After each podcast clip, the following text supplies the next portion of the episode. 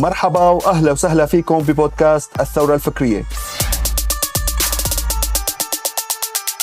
الثورة الفكرية عبارة عن بودكاست تعليمي يهدف إلى تثقيف وتطوير الفكر العربي بعيدا عن التطرق للجوانب السياسية أو الدينية. خلال بودكاست سوف أناقش معكم أنا جاد من أمستردام حقائق واقعية وأمثلة عملية من حياتنا اليومية أو من تجارب شخصية سابقة أرجو من خلالها إلهامكم لتحقيق أحلامكم والمضي قدما بأهدافكم. هدفي الأساسي هو النهوض بالفكر الإنساني وتعزيز الثقة بالنفس والرضا الذاتي للفرد ومن ثم تطوير واقع الإنسان العربي الحالي لبناء غد أفضل واعد ومميز للجميع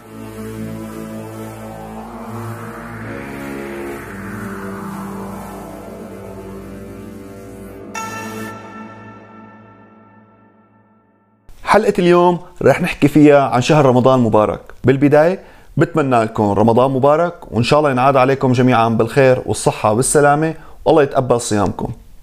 عدة مواضيع مرتبطة بهذا الشهر. تحديدا رح نناقشها بحلقة اليوم من خلال تسليط الضوء على عدة نقاط مختلفة. بالنقطة الأولى موضوع العبادة وبالثانية أثر العبادة على حياة الشخص وأخيرا سنختم بالالتزام ضمن وخارج أوقات العبادة. هلا بالنسبة للنقطة الأولى موضوع العبادة والالتزام الديني. الصيام مثل ما متفق الجميع أنه هو موضوع شخصي بحت. والعبادة هي علاقة خالصة بين العبد والخالق. ليس من حق أحد أن يتدخل بهذا الموضوع لا من قريب ولا من بعيد. يوم القيامة بالنهاية ما حدا رح يتحاسب عن حدا ولا حدا رح يحمل وزر أحد آخر. لذلك لا يجب أن نطلق الأحكام بشكل عشوائي على الشخص في حال لم يلتزم في هذا الشهر. ليس فقط من ناحية الصيام إنما من ناحية اللباس تصرفات وما يتبع إلى ذلك من سلوك خاص بالشخص نفسه.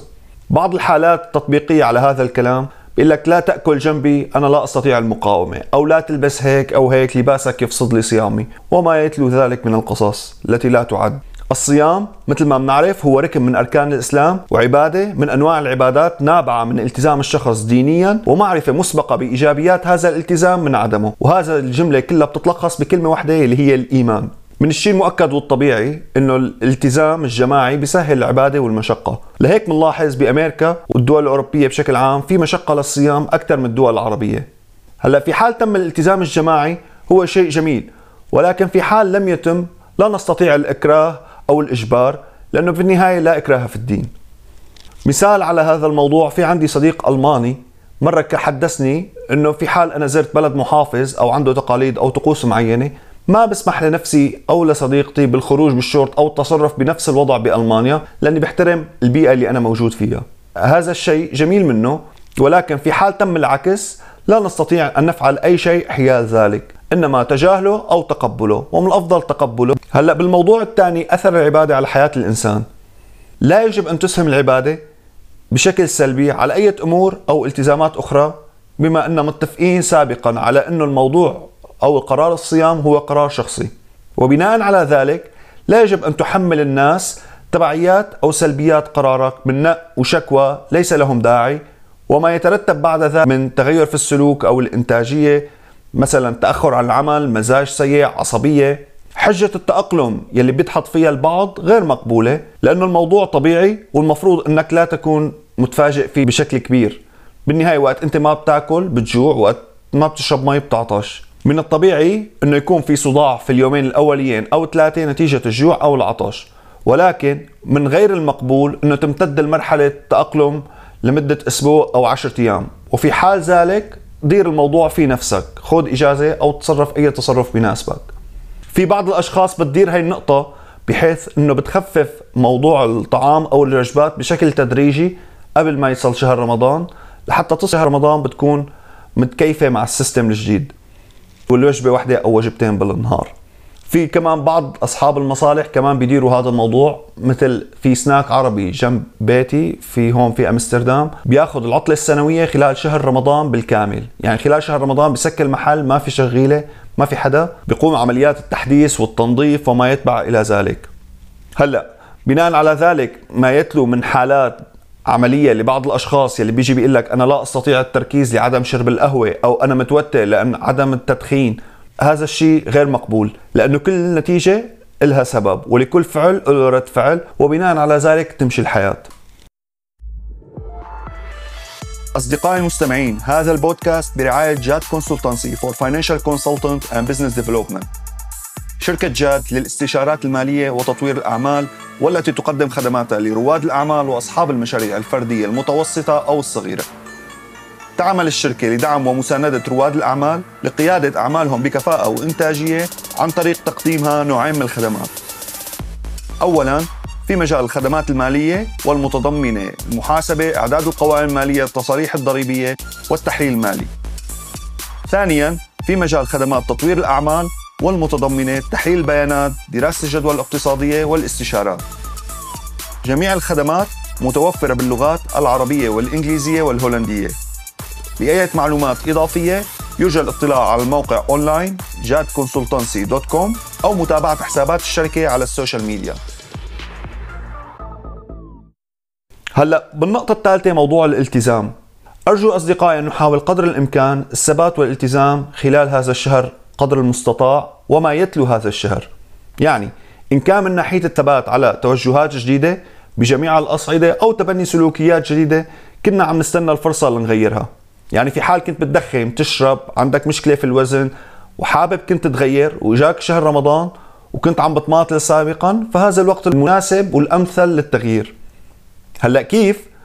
في حال كنت بتصوم مرحلة التحدي الأكبر هي فترة بعض الأفطار. ما أحسن تقطع؟ إذا أخذنا مثال موضوع التدخين ما أحسن تقطع التدخين بشكل كامل حاول تخفف قدر المستطاع وتحضر لمرحلة بعد الانقطاع. لأنه لاحظنا معظم الأشخاص اللي بيوقف تدخين بشهر رمضان بيرجع بعد شهر رمضان بشكل فوري. الانقطاع الفوري ما بينجح. معظم الأوقات الانقطاع التدريجي ومن ثم التوقف بشكل كامل هو اللي بينجح بمعظم الأوقات لتغيير أي عادة مو بس التدخين. هلأ في حال ما كنت بتصوم في الوسط المحيط مفروض نوعا ما يساعدك بعملية اطلاع عن بعض العادات. مثلا إذا أنت بتشرب الكحول في معظم المطاعم بشهر رمضان ما بيقدموا مشروبات روحية وهذا الشيء بيساعدك نوعا ما لتتأقلم على حياة جديدة أو سيستم جديد. موضوع أخير يلي هو موضوع التلفزيون. أصدقائي المستمعين نحن بنعرف أنه شركات الإنتاج تتنافس بشكل مخيف بهذا الشهر لجذب المتابعين والإعلانات والحصول على نسبة المشاهدة والاهتمام وما إلى ذلك. أرجو منكم جميعا أنه نحاول الثبات وضبط النفس قدر المستطاع في ظل هذا الزخم الإعلامي. ولو أنه الموضوع بعرف أنه كثير صعب حاول قدر الإمكان أنه لا تجعل التلفزيون أولوية يأثر على حياتك أو برنامجك الخاص. برنامجك وروتينك هم الأولوية والتلفزيون لاحقا بيملأ الفراغ وليس العكس. مع الأسف عنا في العالم العربي دائما الآية معكوسة. لهيك بنلاحظ ال streaming TV مثل ال Netflix وال HBO هن نجحوا أكثر بالدول الاوروبيه من عنا. كل المسلسلات بتكون مقيمة وفق نسبه المشاهدة ال reviews النقد وما إلى ذلك. وأنت أنت ما بتحب بتنقي المسلسل اللي بدك إياه وبتحضر ال series يلي أنت بتحبها. عم تدفع أنت مصاري بشكل شهري اشتراك بس بالنهاية عم تشتري وقتك. وفي حال بتلاحظ برنامج ما نجحت مرة مرتين ثلاثة بتلاقي بغيروا المقدم أكثر من مرة لحتى تنجح الفكرة. في حال ما نجحت الفكرة بيلغوها كلها وبيعملوا شيء جديد. هلأ حتى في حالة عملية بالنسبة لمسلسلات رمضان اللي شخصيا طبعا كان في غنية حلوة كنت اسمعها بس audio طبقت لاحقا لتصير تتر على مسلسل عمل ضجة كبيرة رمضان الماضي أو اللي قبله. نسيان إيمت بالضبط. بس الخلاصة إنه من فيديو الكليب بالغنية اللي هو أربع أو خمس دقائق اللي مطبق تتر على المسلسل أنا فهمت المسلسل والسيناريو بشكل كامل. لست لأني خبير في الدراما ولكن لأنه السيناريوهات نوعا ما أصبحت متوقعة. بس على النقيض الآخر أنا بقول لك أنا لست الشخص المثالي الذي لم أتابع التلفزيون وما عندي تلفزيون في البيت وما إلى ذلك. ولكن أنا أول ما انتقلت على أمستردام ضليت فترة ما تقارب السنة من دون تلفزيون. وحتى سابقا إن كان في مرحلة المدرسة أو الجامعة أو حتى بالعمل لاحقا. وقت كنا كمان يصير الضخم الإعلامي لأنه السيستم نفسه ما تغير من السنوات لهلأ. وقت يصير الضخم الإعلامي وزحمة المسلسلات برمضان أنا كنت نقي مسلسل أو اثنين شوفهم وامشي على هالأساس. موضوع فيه تحدي لأنه لاحقا أصدقائك بيجوا بتناقشوا بيصيروا بالمسلسلات بالمشاهد وشفت هي وشفت هي وما إلى ذلك. تحس حالك أنت خارج السرب بس بالنهاية كل واحد بيشغل نفسه بالشيء اللي بيحبه. وأنا من البداية لليوم التلفزيون ما عندي إياه أولوية هو مجرد ثانوي وحيضل ثانوي. رمضانكم مبارك مرة ثانية والله يتقبل صيامكم طاعاتكم وعيدكم مبارك. كانت هذه حلقتنا لليوم. بتشكركم على الوقت اللي أمضيتوه برفقتي لسماعها وأتمنى أن تكون نالت استحسانكم وتقديركم. في حال أعجبتكم رسالة اليوم لا تنسوا مشاركتها والتعليق ب review للبودكاست على ال iTunes كون تفاعلكم معي يحفزني للاستمرار بتقديم حلقات ذو رسالة هادفة ومضمون مفيد. يمكنكم أيضا الاشتراك بالقناة في حال رغبتم متابعة أي حلقات جديدة. في حال أعجبتكم فكرة البودكاست ورغبتم أن تكونوا جزء من بودكاست الثورة الفكرية وتكونوا على تواصل معي شخصيا تابعوا جديدنا على الانستغرام وتويتر وانضموا معنا ل group الثورة الفكرية على الفيسبوك حيث أن عن طريق صفحة ال group بالفيسبوك يمكنكم تحميل ملف الملاحظات الخاص بكل episode على حدة. إلى لقاء جديد مع رسالة جديدة وفكرة جديدة أتمنى لكم دوام الصحة والعافية.